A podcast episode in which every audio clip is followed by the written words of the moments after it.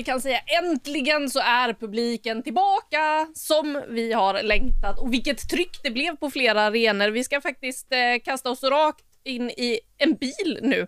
Vi har med oss en gäst som fick uppleva det här med att spela inför publik. Det är Hammarbys Emilia Larsson. Välkommen till podden Emilia. Tack så jättemycket. Hur är läget? Och du, bilen, var är du på väg? Eh, jag är på väg till Uddevalla för att spela lite med U23.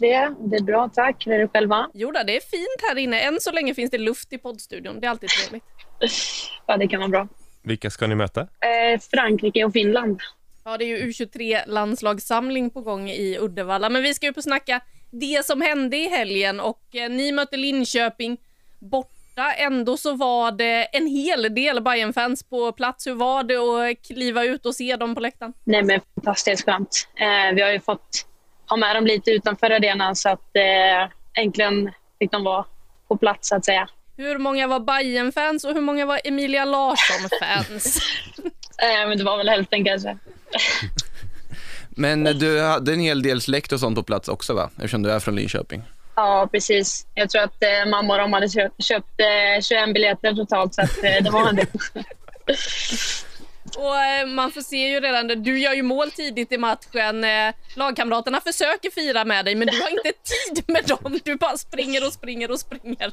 Ja, för fan det blir slut av att springa den där eh, hela, hela långsidan. Gud.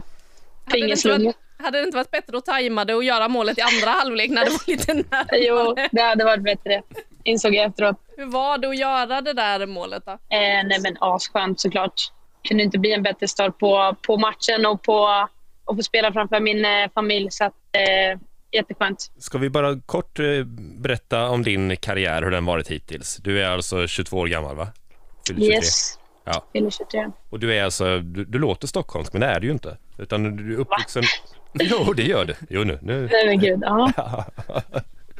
Låter jag också stockholmsk då? Ja, kanske. Din första klubb hette IK Östria Lambohov, om jag förstått det rätt. Ja, innan, innan, du kom till Linköping. Hur var det att spela fotboll i IK Östria Lambohov? Eh, jättekul. Det är ju en eh, liten, en liten ort bredvid eh, där jag är uppväxt ifrån. Så att, eh, ja, fantastiskt. Jag spelade med killarna när jag var liten, så att, eh, det gav mig väldigt mycket tror jag. Du, Emilia, det finns en historia om dig som visar eh, lite om din karaktär och att du inte är någon som bara nickar fast du tycker att det, eh, ni behandlas fel. Det är när du är i IFK Nyköping, du är 19 år gammal, du har värvat som en stjärna, du öser in mål där och ändå blir du förbannad på er styrelse. Och det får de höra. Det känns som de skitit i allt, att de trodde att allt skulle lösa sig av sig själv, säger du till tidningen. Eh, berätta, va, va, vem, är, vem, är du i det läget som, som vågar ryta till sådär fast du inte ens är för 20? Oj, jag vet inte ens vad det är jag har sagt och när jag har sagt det här men eh, ja, jag vet inte riktigt var jag fick den luften ifrån i så fall. Du är jättenöjd med era tränare och du är väldigt besviken på styrelsen som tror att man bara kan plocka upp unga tjejer och, och, bara fylla ett elitlag så. Du säger att tjejerna gör det jättebra men det behövs faktiskt värvas också. Oj, oj, har jag sagt det här? Ja. Nej men gud, det har jag inte en aning om att jag sagt. Jag läser till typ. men gud, oj, jag, jag, vet inte vad jag var arg på där riktigt. Det känns som en sak som man kanske kan säga IFK Nyköping. Det hade blivit mer rubriker, man kommer inte ihåg om de hade sagt det i Hammarby, liksom, att vi, nu måste vi värva, värva rakt ut. Det, Nej, men jag, jag, vet inte om det var att vi inte kanske tog hand om alla våra duktiga spelare vi hade som var unga ifall det var något sånt. Annars har jag inte en aning om varför jag har sagt sådär faktiskt. Ja, jag, ska, jag ska inte rota i konflikten. Det jag är mer ute efter är att visa lite vem du är i det här läget. Att det finns något spännande med en person som faktiskt bär sitt lag. Du var ny i laget, eh, du är bäst i laget Jaha. uppenbarligen där och att du fortfarande på något vis säger ifrån och vill skydda ditt lag och säga att nej, vi, spelarna gör det jättebra, tränarna gör det bra, men någonstans måste styrelsen se oss och behandla oss bättre än sådär. Ja, ja, det ligger väl något i det kanske. Det hade inte jag gjort när jag var 19 år. inte jag heller, men tydligt. måste, måste fråga, i och med att du gick till IFK Norrköping sen och i och med att jag har ju ändå Norrköpings koppling så är jag väldigt nyfiken. Mm. Är det Norrköping eller Linköping om du får välja? Som du, liksom, du hade ju väldigt framgångsrik tid i just IFK Norrköping dessutom. Nej, men Norrköping skulle jag väl säga. Jag trivdes väldigt bra i den klubben och hade en fantastiskt bra tränare där som eh, fick mig att få upp mitt självförtroende och började tycka att fotbollen är väldigt rolig igen. Så Norrköping. Har du följt dem i Elitettan i år också nu när de till slut lyckas få ta sig upp också? Ja, det har jag. Eh, jag såg matchen igår. Eh, de förlorade med tre tyvärr, men det, jag har sett så mycket matcher jag kan. Nej, för jag minns fortfarande det här kvalet mot, eh, jag vet inte om det var den årgången du kanske var med där, när man mötte BP i kvalet. Det har varit helt överlägsna i serien. Du var ju, alltså gjordes mål på löpande band, vann varje match och sen då det här systemet där du vinner en serie helt överlägset i division 1 men får ändå inte en direkt plats upp, vilket varit otroligt tydligt där. Att där kunde man ju tagit det här steget, så det är skönt att se för en Norrköpingsbo som mig att de till slut har tagit sig upp i elitettan igen. Mm. Ja, det är Vad kort och det är fantastiskt. Hammarby vi ska snacka om. Vad är det här? Det är du som kom in på Nyköpingsspår och grejer. Det tänker jag- banne med att vi ska till Norrköping också. Ja, nu tar vi oss tillbaka till eh, Hammarby, tycker jag. eh, men Emilia, det är ju många som har blivit överraskade att ni har gått så bra och framförallt gjort så många mål. Eh, 18 mål gjorda eh, hittills. Det är bara Rosengård som har gjort så många också.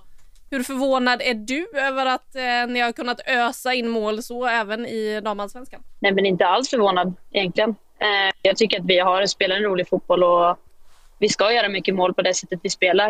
Eh, så jag är inte så förvånad över det faktiskt. Nej, för räknar man också, om man räknar både gjorda och insläppta mål så visar man att ni är ju de som är klart målgladaste i serien av alla lag.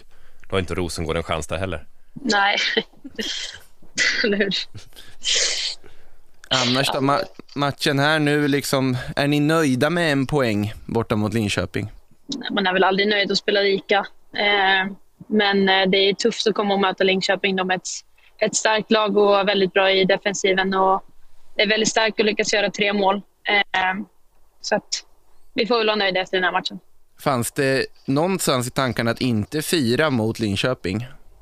Målet? Eller var det bara rak eufori? Nej. Eller det, syntes och för sig kanske. Ja, nej, det fanns inte någonstans. Ni ledde ju två gånger om, eh, dels ditt tidiga ledningsmål och sen straffen som eh, Emma Jansson sätter. Sen så är det ju Linköping som tar ledningen med 3-2. Ni kvitterar till 3-3. Kan du beskriva exakt hur glad du blev när ni kvitterade till 3-3? Nej, jag blev så jävla glad. Så jävla kul att Matilda får komma in och göra mål också. Så att, eh, det var extra kul.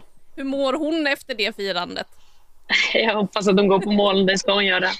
Paus, paus. Anna, beskriv det här firandet. Vad är det Emilia gör? Vilken del har hon i det firandet? Och beskriv nu eh, i brottartermer. Ja, Emilia är ju framme väldigt tidigt här och det kommer en arm runt. Det ser ut som att Matilda får lite svårt att hålla balansen ett tag. Eh, Hur eh, upplevde du det själv där Emilia? För det, det är ju en nacksving som kommer Ja, eller? det blir det. Ja, det blir ju det. Men jag tror ju att Matilda ska springa fram till Madde, men hon vände ju om så jag blev chockad. Så försökte jag få stopp på henne på något sätt. Och så, ja, det ser ju väldigt grovt ut, men det, ja, jag hoppas att det gick bra med henne i alla fall. Hon skulle inte få smita iväg från att fira med dig. Det var tydligt. Nej, absolut inte. Vad säger du annars om Matilda som spelare? Man har ju pratat mycket om Ellen Wangerheim i början av säsongen och hennes framfart. Matilda är en sån som kommit in och visat sina kvaliteter lite senare i matcher och så vidare. Pratas det för lite om Matilda Winberg?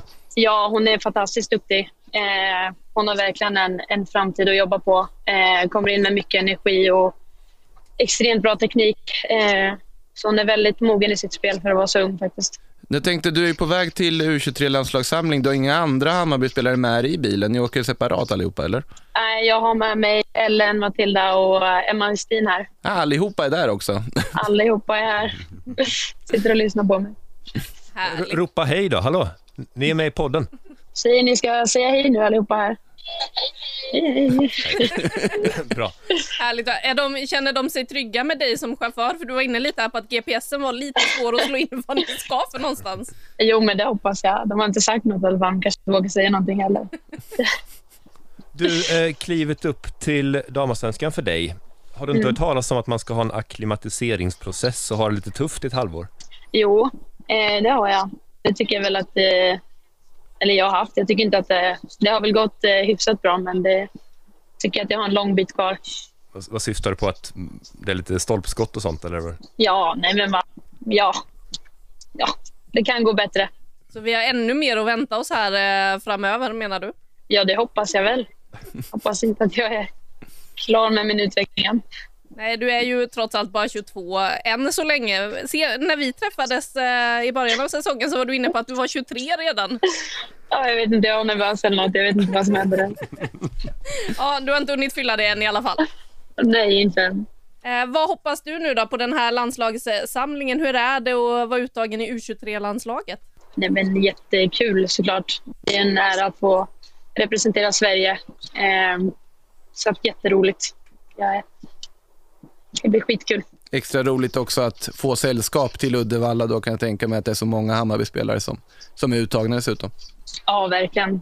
Jag tycker att alla tjejer är värda den här platsen, så att, eh, jätteroligt. Och när eh, det väl drar igång i damallsvenskan igen sen så väntar ju först en eh, bortamatch mot Piteå. Då kanske ni inte får så mycket publikstöd. Det kanske inte är så många som åker hela vägen upp till Piteå, men eh, dagen innan midsommar, då känns det som det kan bli fest på Söder, eller? Det tror jag. Det är jag helt övertygad om. Hur mycket betyder det att få släppa in fansen på arenan igen för en gångs skull? För som du var inne på i början, ni har ju kunnat ha dem utanför på kanalplan en hel del, men nu ska de äntligen få komma in. Ja, men jättemycket såklart. Jag tror att det kan eh, betyda väldigt mycket för dem också att få komma in och, och vara så nära oss. Eh, så lika mycket för dem som det betyder för oss, eh, hoppas jag. Men till Piteå-matchen så får ju June Pedersen se till att samla ihop 21 bekanta minst då, för att bräcka ditt, ditt liksom antal biljetter. Det Ja, känns ja, ja. Tio år borde hon ju lyckas samla ihop till 21 pers åtminstone. Ja, det hoppas jag. Allt Ja. annat är dåligt.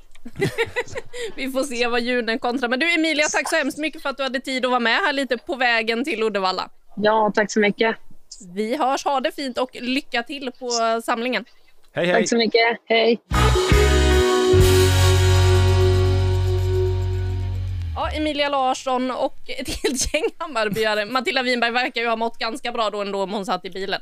Ja, ja, hon kanske hade något sånt stödkrage, det vet vi inte riktigt. Men, Nej, vi fick ingen bild från bilen. Men eh, till saml- U23-samlingen ska hon ju. Och Hejen lät pigga i alla fall, så vi får ju gå på det helt enkelt. Ja, och vi, vi hyllade ju en gång Olivia Skogs målgest för att den är så ehm, introvert på något vis. Den är inte riktad mot en publik Veven. eller någonting. Ja, veven ja. Och, och du, det är väl samma sak här, det är, det är ingen koreografi här.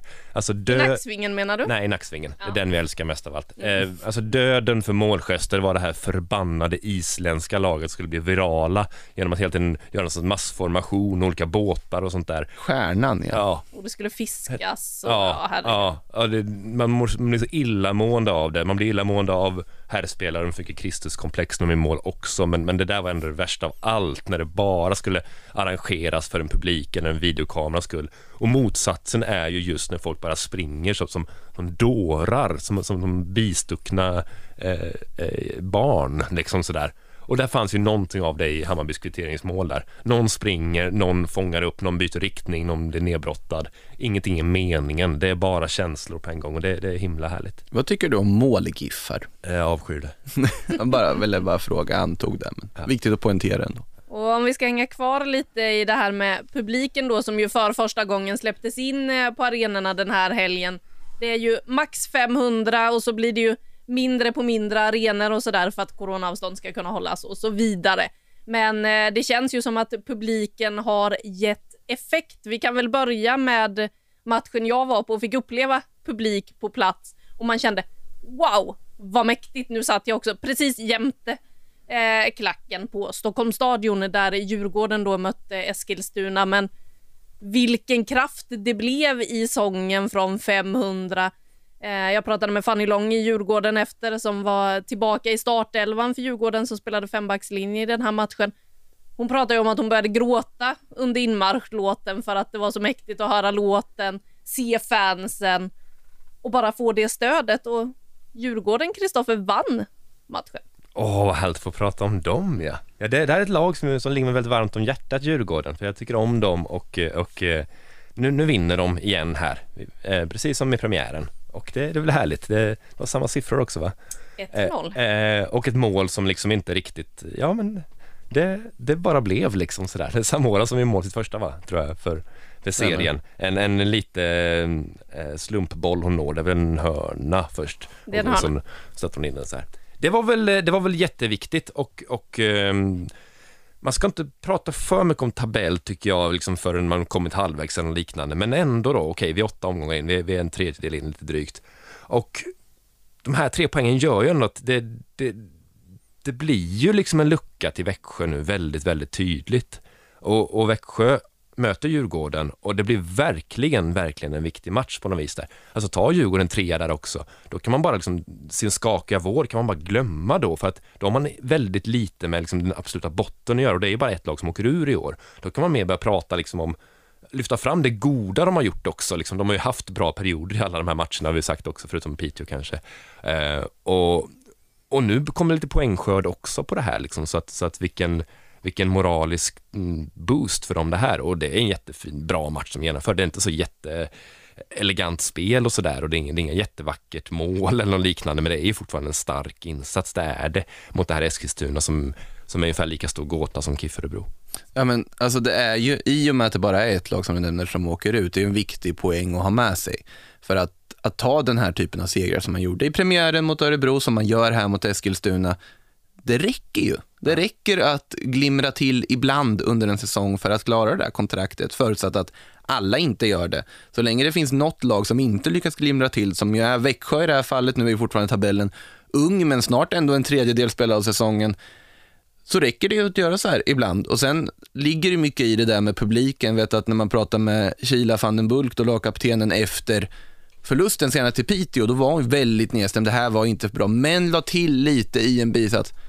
Vi har ju publiken tillbaka till nästa match mot Eskilstuna och se, ja, publiken hade en ganska stor effekt på Djurgården. Man känner pressen, man känner stödet och så vidare och lyckas då ta en riktigt viktig gnetseger på alla sätt och vis. Så att Samora får göra sitt första mål, det är också symboliskt i sig att hon då som kanske haft störst förväntningar på sig när hon har kommit dit med hypen som varit, alla mål hon har gjort i Lao i Chile, får öppna målkontot, att det kanske kan lossna för henne nu. Såklart det här var så otroligt viktiga tre poäng på alla sätt och vis för Djurgården i det här läget. Och också cred för att man faktiskt inte då valde att sparka tränaren i det här läget. Kanske att man ändå fick resultat av att man hade fortsatt förtroende trots att det stormade ganska rejält. Att nej, men nu ger vi Pierre och det här teamet chansen att vända på det här och vi får väl se vad som händer i nästa match, men hittills så har man ju fått effekt av det. Mm. Det som eh, man ser tydligast effekt av är ju det här valet, skulle jag säga, att man väljer att spela en fembackslinje i mm. den här matchen.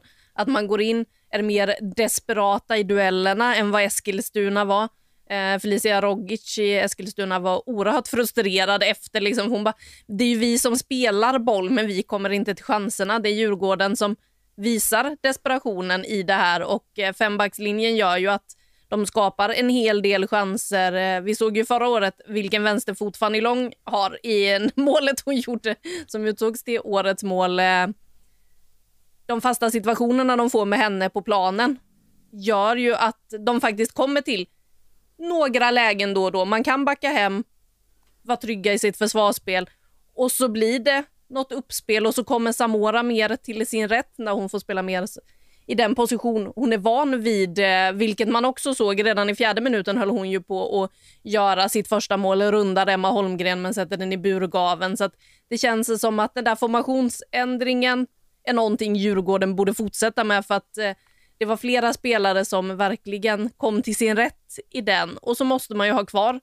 den här desperationen då. Jag kan tänka mig att det kanske inte blir lika mycket Djurgårdsfans nere i Växjö, även om det kanske inte då heller finns någon högljudd Växjöklack som kommer att elda på Växjö DFF där, så ska det där bli en väldigt intressant match att se efter eh, det här uppehållet. För ja, förlorar Växjö den så ser det ju tungt ut. De har alltså tagit två poäng hittills, så vi kan väl gå över till den matchen. Eller har ni något mer om Djurgården? Ja, men man kan väl säga någonting också om Eskilstuna. Alltså ja. det de gör nu, eh, de har under flera säsonger varit seriens bästa omställningslag kan man säga. Eh, framförallt då Kulashi och Fanny Andersson och, och eh, Rogic då. Eh, men det vill de inte vara längre. De vill vara ett possessionlag som spelar ut motståndet. De vill, de vill stöta högt, vilket de kan göra ibland också, och de, de vill kunna rulla mer. Och det det är lite bökigt för dem att, att skola om sig sådär. För nu alltså, Djurgården backar alltså hem helt för att möta det här possessionlaget som inte är så bra. Det, det är också då Rogic ger uttryck för där, att de skapar inte så mycket. Nej, för det är en skicklighet, en helt annan sorts fotboll än de är vana vid. Och jag är övertygad om att de hade haft fler poäng om de hade kört på med det gamla hittills. Men jag är inte övertygad om att de tar fler poäng nästa säsong eller något vidare. Alltså man kollar på vad laget är på väg. Man kan inte riktigt vara ett Champions League-jagande lag kanske och bara satsa på kontring. Det är lite renodlat, det gjorde de inte alltid förut. Jag menar inte riktigt så. Men jag menar ändå någonstans att Du måste kunna äga matcher lite mer. Och det har de förstått och det har, det har ju tränaren som kallas för Munken också förstått. Eh, men å andra sidan, hur kul är det att hålla på här? Det funkar ju inte. Alltså just nu är det ju inte riktigt bra. Och, och det är väldigt konstigt. De är en... Alltså de, det som de går emot sin egen natur lite just nu, hur laget är byggt, vilka spelare de har. Um, så de är, ja vad är de? De är en, en eh, gädda som vill vara en fladdermus. Nu, nu har du ju tappat bort det helt i metaforernas värld. Det, det har jag gjort själv så jag vet hur Det jobbigt var det är. en Man- mycket stark metafor. Men, Eh, men det det- ligger något i det för att alltså, det känns inte övertygande där de håller på med just nu. Om man tittar på den förra säsongen också, att det var ju ett stort misslyckande när man låg nästan lite bättre än vad man gör just nu. Då var det ju ändå så här, kan Eskilstuna åka ur? Nej, men de ska ju vara för bra för det. Truppen är för bra för det på pappret och allting. Det ser ju inte bättre ut nu. Nej. Det ser ju faktiskt inte bättre ut. Jag vet att jag tippade dem väldigt högt inför säsongen, mycket baserat på att de har en väldigt, väldigt bra trupp med väldigt många otroligt kompetenta spelare på individuell nivå, men kollektivet verkar ju inte fungera. Så enkelt är det, det syns ju på plan. Och man ska inte ta någon heder ifrån Djurgården, absolut, men det här Eskilstuna, det finns anledning att oroa sig. Det är en poäng som skiljer med ett lag som vi har satt krisrubriker på varje vecka, vecka ut och vecka in. Eskilstuna har gjort det på något sätt i, i skymundan på att man ändå kunnat gått på att ja, men vi har ju bara förlorat mot Häcken och eh, Rosengård. Vi har ju kryssat och vi kunde ha fått med oss tre poängar i vissa av de här matcherna, absolut. Men det är inte som att man kanske förtjänade en trepoängare i Gnällikot mot KIF Örebro. Man förtjänar väl inte egentligen så mycket mer än man får i den här matchen heller och det är sällan det är ett problem att de bara har vunnit en match på åtta försök i princip. Och de kan de kryssa hur mycket de vill. Kryss räddar inte kontrakt. Det är segrar som räddar kontrakt. Nu tror inte jag Eskilstuna löper någon risk att bli jumbo och åka ur. Det är inte det, men sett till ambitionerna som den klubben har, borde ha, och sett till allt de gör utanför planen dessutom och alla initiativ de tar och den ändå supporterbas de har och liksom position de har i staden Eskilstuna. Det här är inte bra nog. Det, det är ju enkelt att konstatera och det vet ju säkert spelarna själva om också, att det är inte bra nog det som visas just nu. Nej, och man märkte ju det på Rogic att det var otroligt frustrerande att stå där och känna att man inte lyckas med det spelet man vill. Eh, det är säkert en och annan som blir förvånad om man kollar på bytet som gjordes eh, med typ halvtimmen kvar att spela. Fanny Andersson ut in på topp, Veila Barsley. Då, då, då vet man vad som väntar i offensiv väg. Då ska det slås inlägg och så vidare.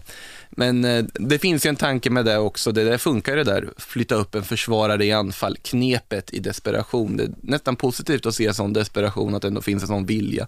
Att man försöker att, man vågar göra det. Men ja, det, det ser inte bra ut och det ser inte ut som att det där fjärde platstipset kommer hålla i alla fall. Det är ganska långt bort. Och tar man individuellt då, som det som är stjärnor, alltså nu tar jag räknar bort Ajinde till exempel, och som är skadad, men alltså tar man Loreta Kulashi och Felicia Rogic så är det två spelare som eh, varit inne i landslaget i alla fall. Den ena av dem, de har varit eh, mycket rykten om utlandsköp, eh, köp, alltså de ska gå utomlands och sånt där.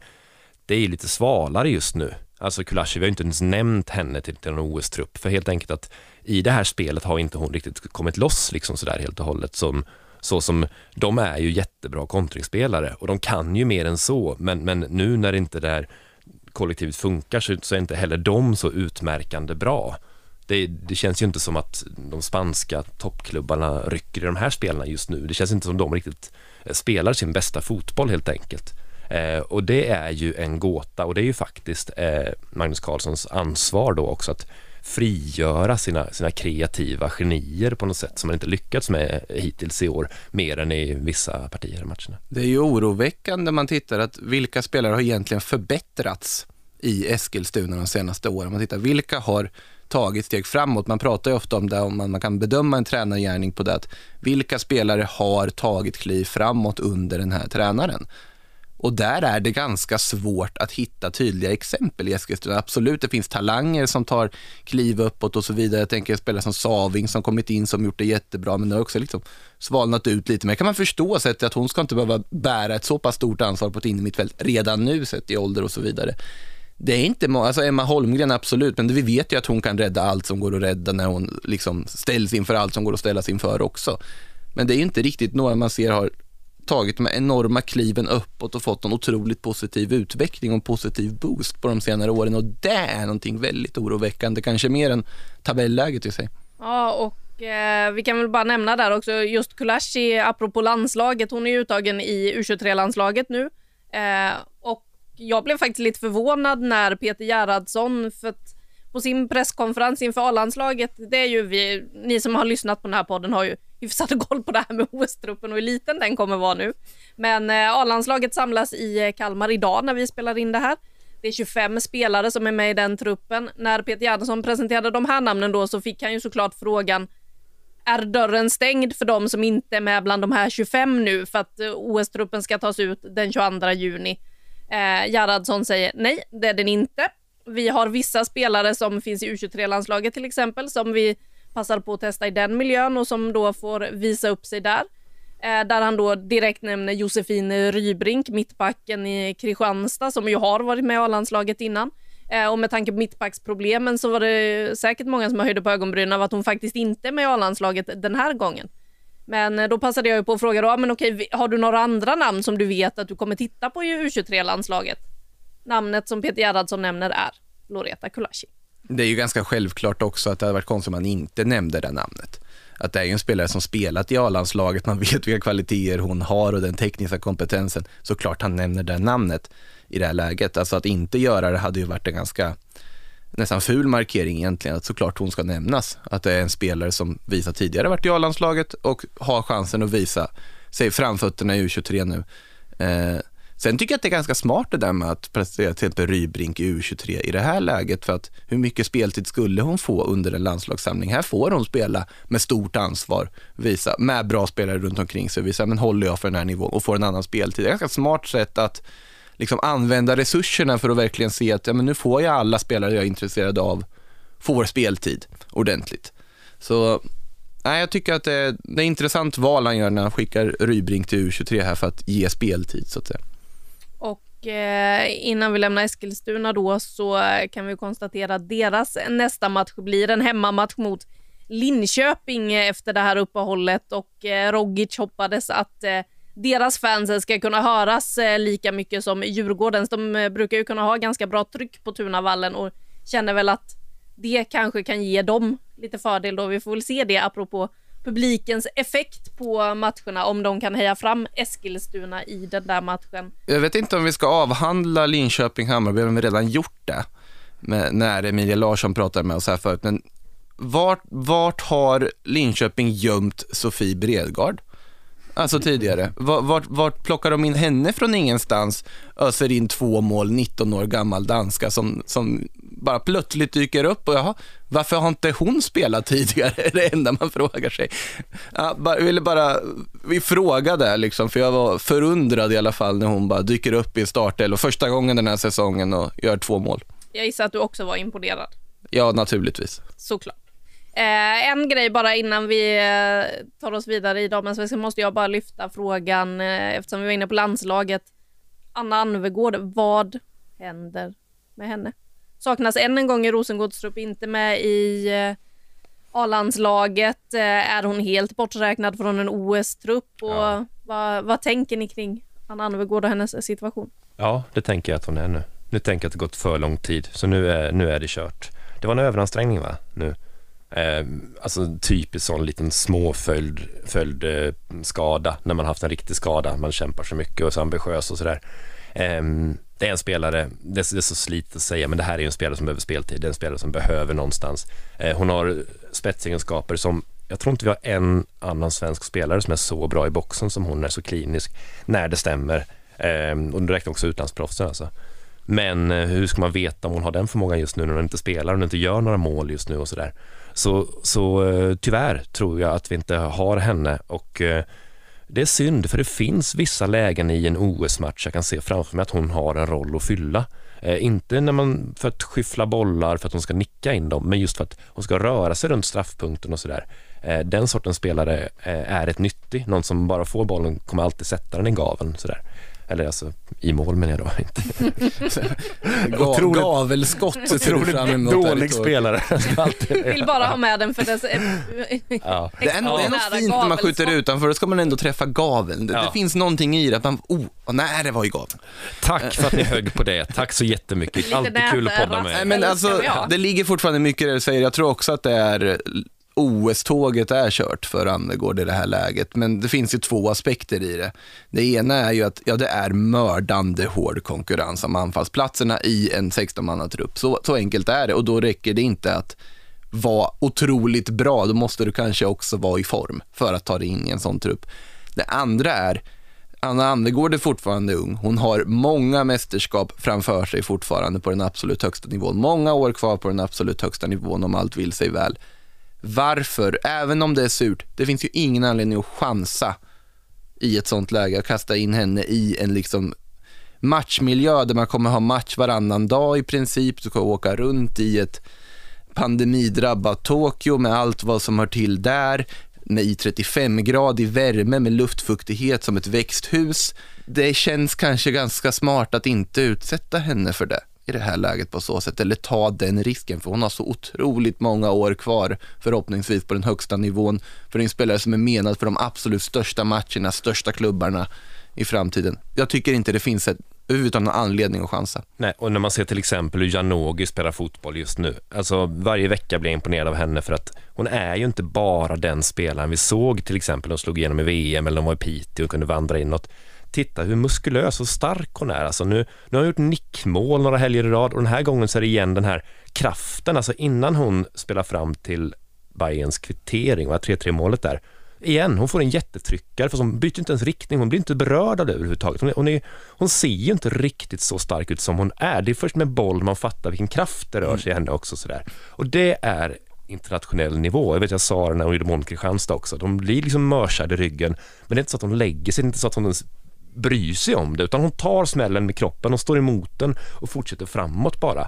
Och, och därför blir det då mål. Det går inte att ta bollen från henne. Det är ju det som är grejen. Det går inte att ta bollen från henne. Det såg man ju när man skulle när de skulle fördriva tid där i slutet också. Hon kan ju springa runt där bäst hon vill och folk kan ju inte liksom trycka bort henne heller för hon är så pass stark och har sån balans Ja. att det, det är otroligt svårt att ta bollen om du inte är en väldigt skicklig försvarare och tajmar det otroligt bra och läser det hon ska göra. Det är, jag håller helt med dig. Otroligt imponerande start på säsongen. Ja, det är som att man har fördomar om att ja, men det, är, det är inne som är de här muskulösa, rejäla typerna och sådär och, och den som är lite fladdrig, teknisk ytter är någon som liksom också faller lätt eller något liknande. Men titta på hur hon spelar, titta hur hon spelar fotboll. Att hon inte lägger sig ner, att hon spelar vidare hela tiden, det är, det är härligt att se. Jag, jag, eh, hon, hon är ju given i min OS-trupp förstås nu då, men, men det var Eh, det är på den nivån, spelar man i Sverige och är en offensiv spelare, det här är ett riktmärke. Det är så här bra man ska vara. Vad säger ni andra? Alltså det, det är häftigt att, att se Madeleine Janogy. Och en superlagspelare dessutom på alla sätt och vis, bara, bara den aspekten.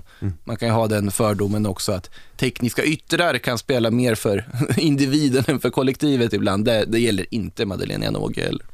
Hon har ju något eh, irrationellt i sin spelstil som Peter Gerhardsson också eh, gillar väldigt mycket, kan bryta mönster som inte riktigt finns i övrigt i truppen så att eh, jag hade ju faktiskt eh, med henne, jag måste få säga det nu, redan i min första OS-trupp innan damallsvenskan drog igång. Ja, men nu, nu Då pratar vi du inte om det. Nu pratar vi inte om det. Växjö vill vi prata om. Växjö Vittsjö Ja. vill vi prata om. Hur var det? Vi ska faktiskt gå vidare Ja. nu.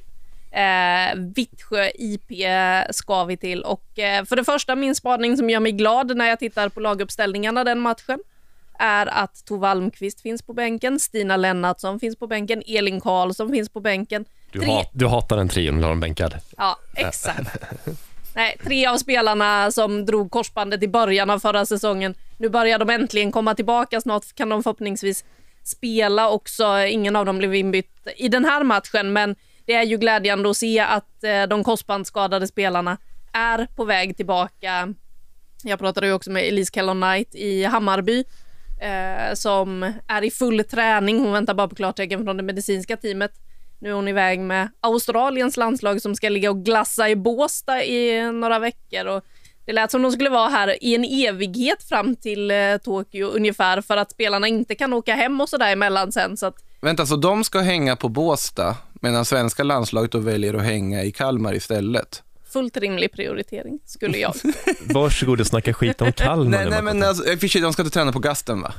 Eh, Nej, Fredrik Skans och Guldfågeln. Ja, det lät ju mycket trevligare än jag tänkte att man tänker liksom läger i Kalmar, då tänker man att det är Gasten som gäller och där, där vill man ju inte utsätta någon fotbollsspelare för att behöva träna där egentligen. Nej, det är inte den charmigaste träningsplanen som finns i detta land. Men nu My- går vi mycket till... bilar runt kan du titta på i alla fall. Absolut. Nu går vi tillbaka till Vittsjö, Växjö för det här typ hundrade försöket att prata om den matchen. Så att, eh, Jag har bara en grej om...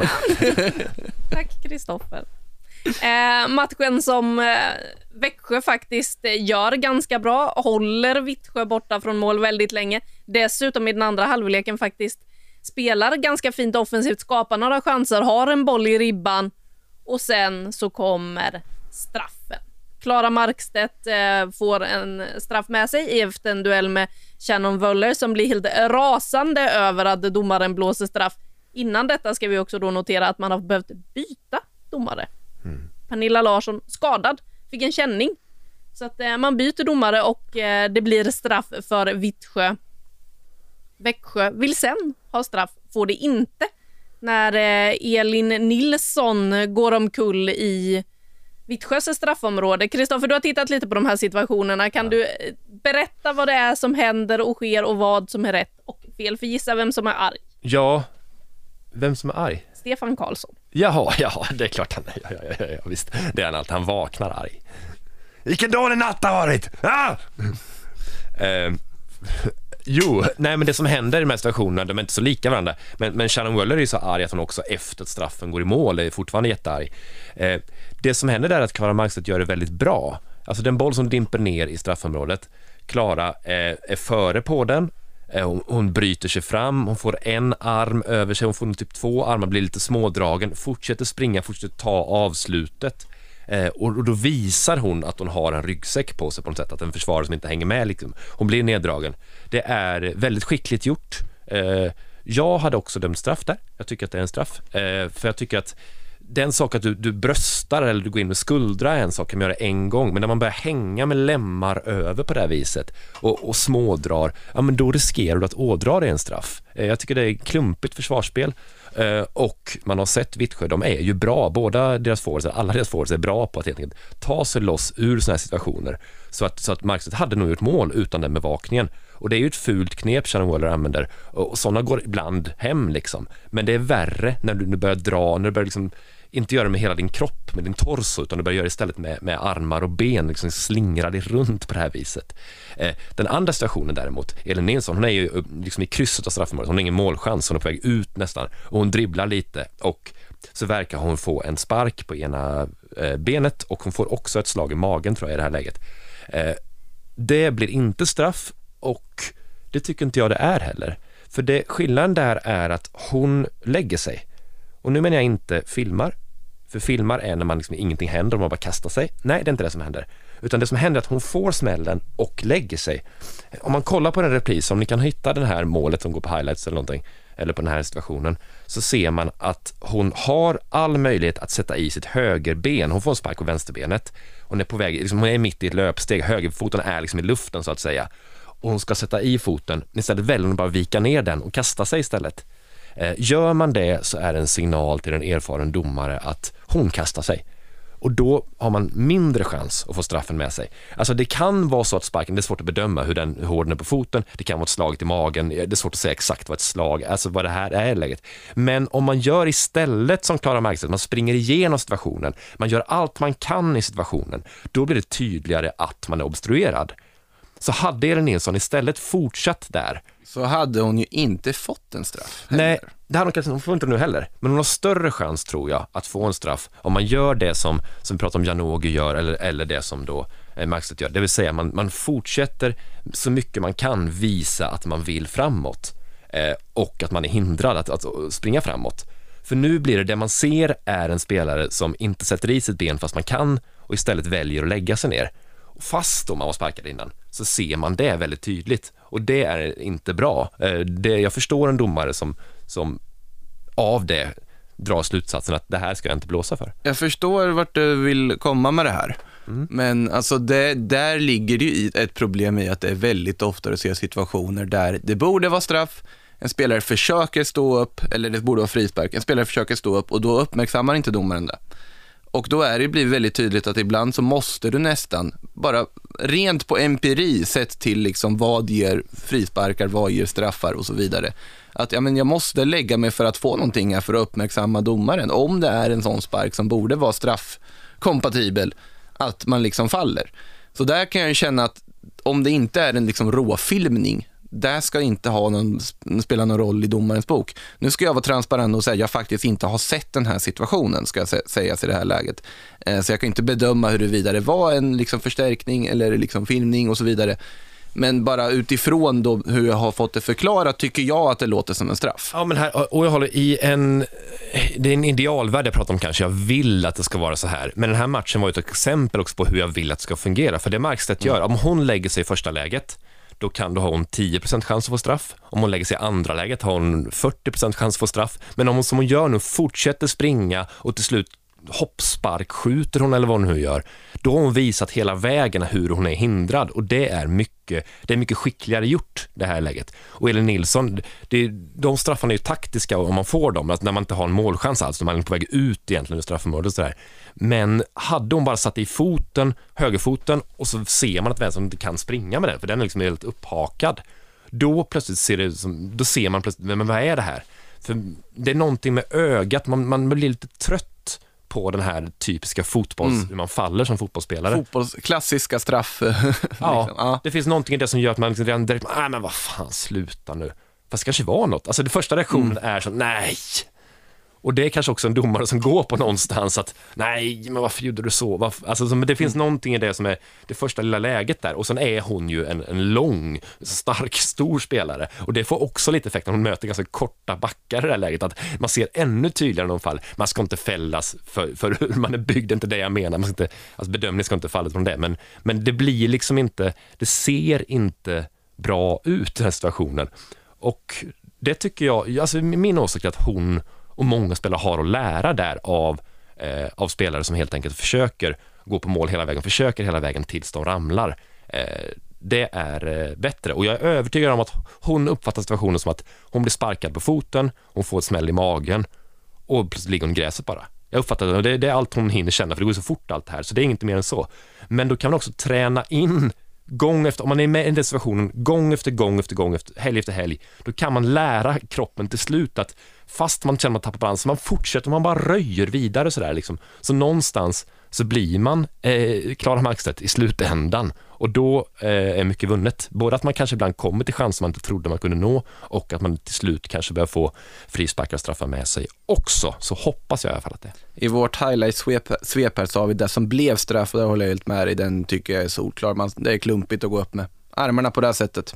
Ja, det kommer vidare också om vi ska kolla på och den. Om du går vidare så är det straff. Sportbladets play eh, i highlights-paketet där så kan man se båda situationerna. Alltså, Sportbladet Play precis samma ställe där ni kan se alla matcher i OBOS damallsvenskan kan ni också se båda de här situationerna och skapa er, er egen bild av eh, om eh, straffarna är korrekt dömda mm. eller inte. Tungt för Växjö i alla fall att åka på ett baklängesmål i 86 minuten. Att jag håller med dig Kristoffer, nu har jag sett situationen. Ja. att inte få med sig poäng därifrån fortfarande ligga på två poäng samtidigt som då, som vi var inne på, Djurgården vinner.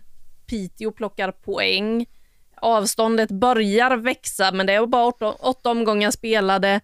Växjö måste ju få in någon som gör mål. Man klarar sig ändå bra i den här matchen. Jag tycker att Elin Nilsson gör ett fint jobb på mittfältet där hon ju numera spelar. Hon har ju varit ytter väldigt mycket men fått jobba in centralt, kämpar, sliter. För det är ju så att eh, Växjö de senaste matcherna har saknat lagkapten Emi Allanen så att eh, ja, de har en del att fundera på, framförallt kanske när det gäller målskyttet för Växjös del det måste börja göras mål om det ska tas mer poäng. Ja, det är konstigt därför att vissa klubbar har vi, eller jag kanske, varit så sur på hittills i år och Växjö är knappt en av dem, vilket är märkligt när de är sist. Eh, så det får jag väl vara. Eh, men det man ser är att de sätter ju faktiskt försvaret numera och utifrån att de sätter det, det var precis det, de krisade jättemycket i våras och förra våren eh, och lyckades sakta och då börjar de med att sätta försvaret och det har man kommit till nu också, det, det sitter där, man släpper väldigt lite mål i förhållande till sin position liksom och släpper till ganska få målchanser också alltså. Så det säger ingen jättefara att förlora mot Vittsjö. Det är ju en jättesvår match sådär. Eh, men, men nu finns grunden där också och jag, så att tabellen är jätteoroväckande. Det jag ser på planen just nu är jag inte jättekritisk till ändå. Jag tycker att det finns en, en tendens där utifrån material och, och så vidare. Eh, men, men det räcker ju inte bara att vara rätt okej okay på planen så länge man, man ligger där man ligger och så länge man gör så otroligt lite mål som, som man gör då. Så vi får väl se lite vad, men, men den här matchen som kommer nu, den är ju så häftig. Jag, Ja. jag vet inte om det är hit, årets hittills mest spännande matchen som kommer, alltså Djurgården-Växjö. Eh, ibland blir det såna här liksom, man bara känner extra, det bara känns i magen mer än intellektet liksom sådär för att, men det finns ju flera lag där nere sådär, men just nu Djurgården-Växjö, den, den vill jag verkligen inte missa. Den vill jag sitta sådär som, som heter en Clockwork Orange med ögonen uppspärrade så här med någon sorts, så jag inte kan blinka ens. För att jag vill se precis hur det går där, för jag, jag har inte en aning, men jag fattar att det, ändra lag står tre poäng där, det är väldigt viktigt för deras säsong. 13.00 20 juni ska ni bänka er för att se den här matchen. Antingen då på Visma Arena i Växjö där den spelas eller framför Sportbladet Play. Men hörni, det är ju två matcher den här helgen där det inte blev några mål alls. Och det här måste vi prata om. Toppstriden. Nu Rosengård släpper in Häcken i toppstriden. Man tappar poäng för första gången borta mot Kristianstad. Så har Häcken Piteå hemma. Tack men nej tack. Vi ska inte ta in Det blir några 0-0 där också. Ja. Vad var det som hände i toppstriden den här helgen egentligen? Nej, Piteå försvarade ju med kinder och näsor och munnar och pannor och vad det var. Det var ju härligt att se att de, de höll igen där. Nej, alltså det var ju... Ja, vad händer? Ja, det är två offensiva lag som misslyckas. Ja, absolut, men de möter ju också väldigt starka defensiva lag, så, så är det ju liksom. Så att det, så det, det är mer en tillfällighet, men det är kul att se bara om man börjar räkna lite. Jag satt på bussen hit idag och räknade målsnitt med och utan publik. Eh, alltså 2017 så gjordes det 2,98 mål, 2018 3,12 mål, 2019 2,2. Alltså tre år i rad med publik görs det ungefär 2,8-2,9 mål per match någonting. Sen blir det utan publik. Exakt samma målsnitt. Det håller i sig, 2,9. Det händer ingenting där, så det det man har sagt om det. Men kommer den här säsongen nu då? Så hittills Ja, så tar man- jättemycket så tar liksom. man sju, sju omgångar, två och ett halvt mål i snitt, lite lägre än det brukar vara varit hittills i år.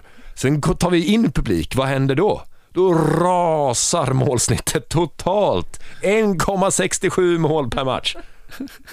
Så det enda jag kan rekommendera att bort med publiken, ni förstör. Var inte där och kladda. Var inte där och ropa massa grejer, det blir ju inga mål då. Försvinn. Detta är alltså baserat på Kristoffer Bergströms statistiska analys baserat på en omgång mot sju. Med min mobil som miniräknare, japp. Vad var an- Håll använde man annars som miniräknare tänkte jag precis säga. Så insåg jag att det finns ju mest stora man hade när man gick i skolan och skulle ha matte D och sånt. I alla fall, eh, det är Kristianstad, det känns som fel läge för Rosengård att möta dem. Att Kristianstad släpper inte igenom på det här sättet två matcher i rad. De, de är för bra för det helt enkelt. De, de var ju liksom revanschsugna efter debaclet mot Hammarby och, och känna att nu, nu kommer vi täppa till, möter dessutom Rosengård och gör ju en strålande försvarsinsats här. Det är inga, inga konstigheter på så sätt. Och Piteå dessutom, det vet vi att de kan stänga igen när de vill också. Eh, två väldigt bra insatser mot topplagen får man väl, man får lyfta det snarare än att, och att Rosengård tappar poäng förr eller senare, ja det är såklart de skulle göra det förr eller senare och det är ganska logiskt att det kommer i ett derby borta mot Kristianstad egentligen. Jag tycker det är intressant att bägge de här lagen eh, dessutom inte hade sina första målvakter. Då pratar vi om Kristianstad och Piteå. Guro Pettersen fortfarande problem efter eh, skadan hon fick mot Rosengård. Nicole Persson stod för andra matchen i rad. Andra nollan. Andra nollan för henne. Och eh, i eh, Kristianstad bytte man ju också målvakt. Det var inte Brett Maron som stod utan Melina Löck som fick stå i den matchen. Ja, häftigt. Och starka insatser av båda.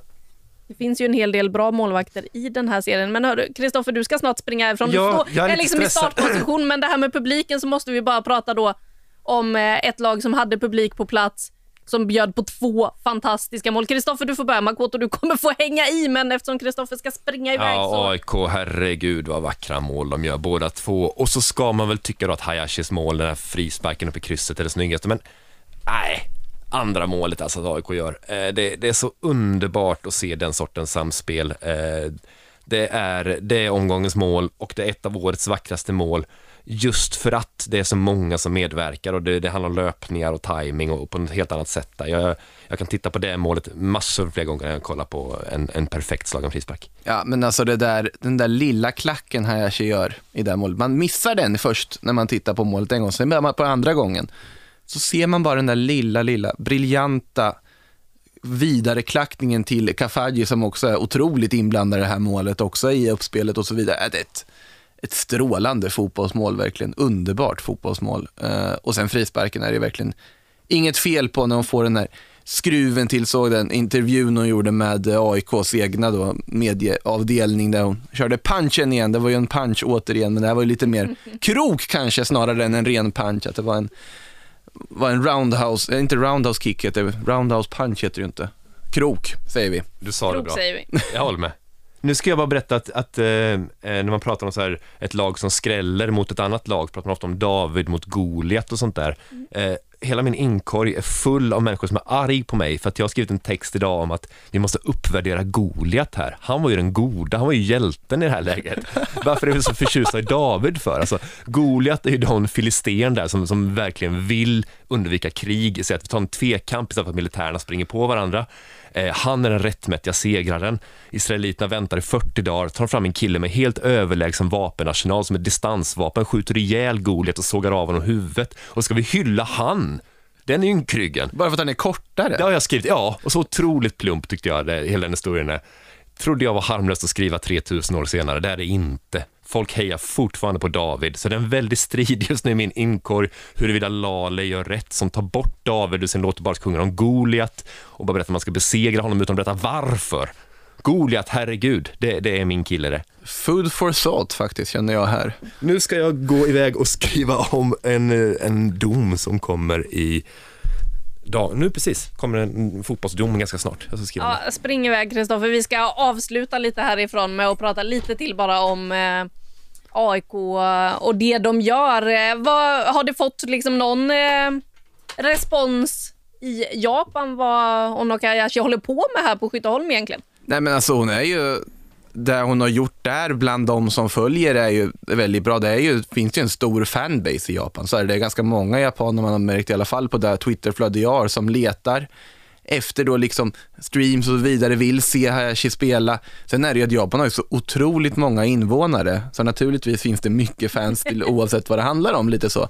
Men också i Japan, om man tittar på just fotbollen på damsidan, det var ju en enorm boom 2011 när de vann Nadeshiko Japan med Homare Sawa och hela det här gänget som tog Japan med storm verkligen. Sawa, man gick, kunde inte slå på en japansk tv där hösten 2011 utan att Homare Sawa dyker upp i något tv-program. Hon var med i allt. Hon, om det så var så här, heter det, entertainmentprogram om liksom läkemedel så satt Homare Sawa där med en läkarrock i studion som en av panelgästerna. Hon var med i allt.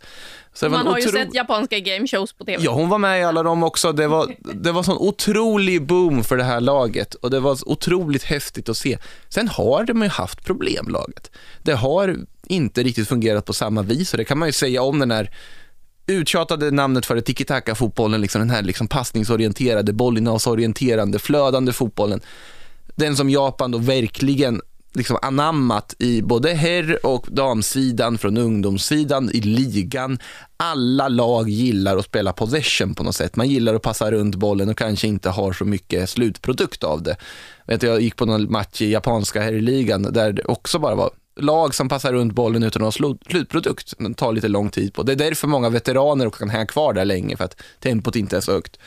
Men de har ju en yngre generation på gång och Hayashi är ju en del av den. Så är det ju. Hon spelar ju verkligen på ett väldigt japanskt sätt om man får säga så. Att men sen har hon ju också andra egenskaper. Hon är ju en tvåvägsspelare. Hon jobbar stenhårt både i försvar och anfall. Hon har uppenbarligen en poängfot dessutom också här som hon har fått visa i AIK. Hon är ju den viktigaste spelaren de har på det här mittfältet. Det är inget att snacka om. Och för mig som halvjapan så är det ju såklart otroligt kul att se henne det hon gör i ligan nu och liksom uppskattningen hon får i AIK. Det känns verkligen som att hon trivs i AIK och AIK trivs med henne och de, jag tycker de har ett liksom långsiktigt klokt projekt på gång. Och där är ju också en intressant aspekt att om man tar Djurgården, då var ju liksom nyckeln till seger här, gå ner på en fembackslinje, liksom ta fram energin och liksom defensiva liksom kämpaglöden.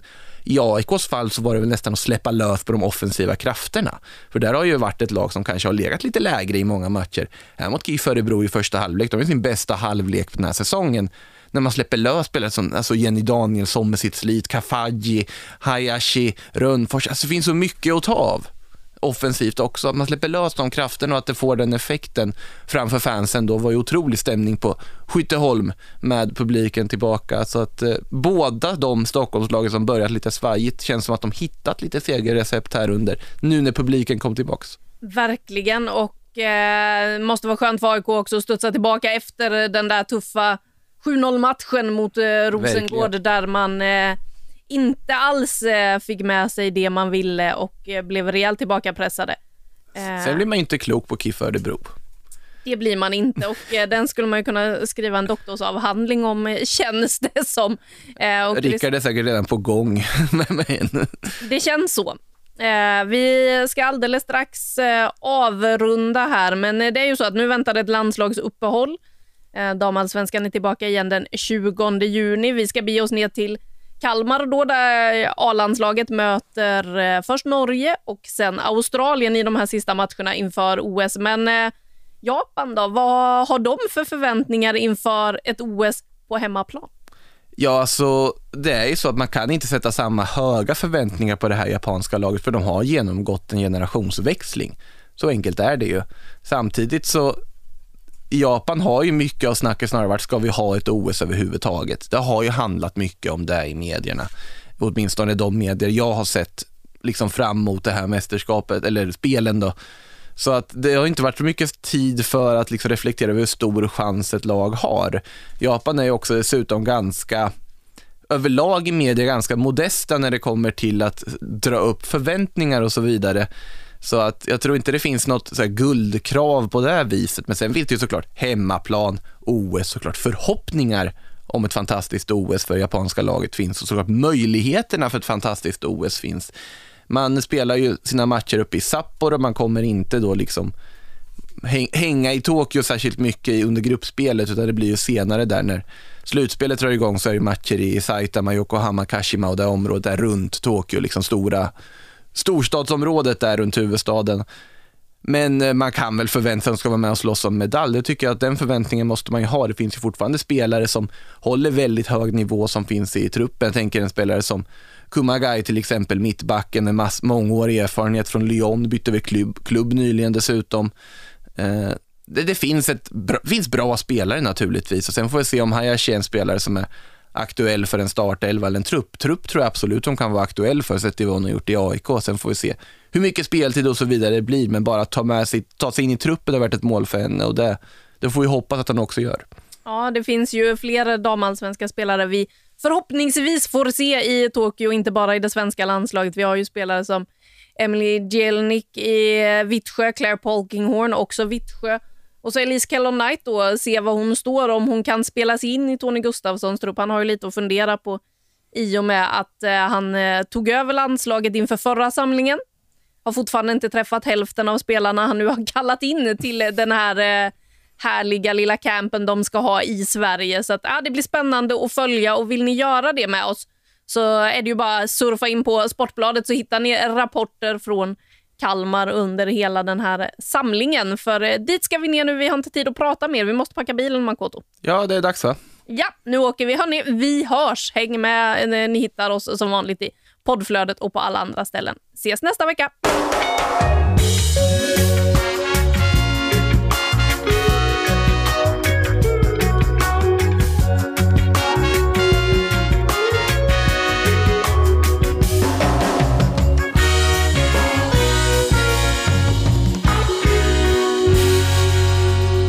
Du har lyssnat på en podcast från Aftonbladet.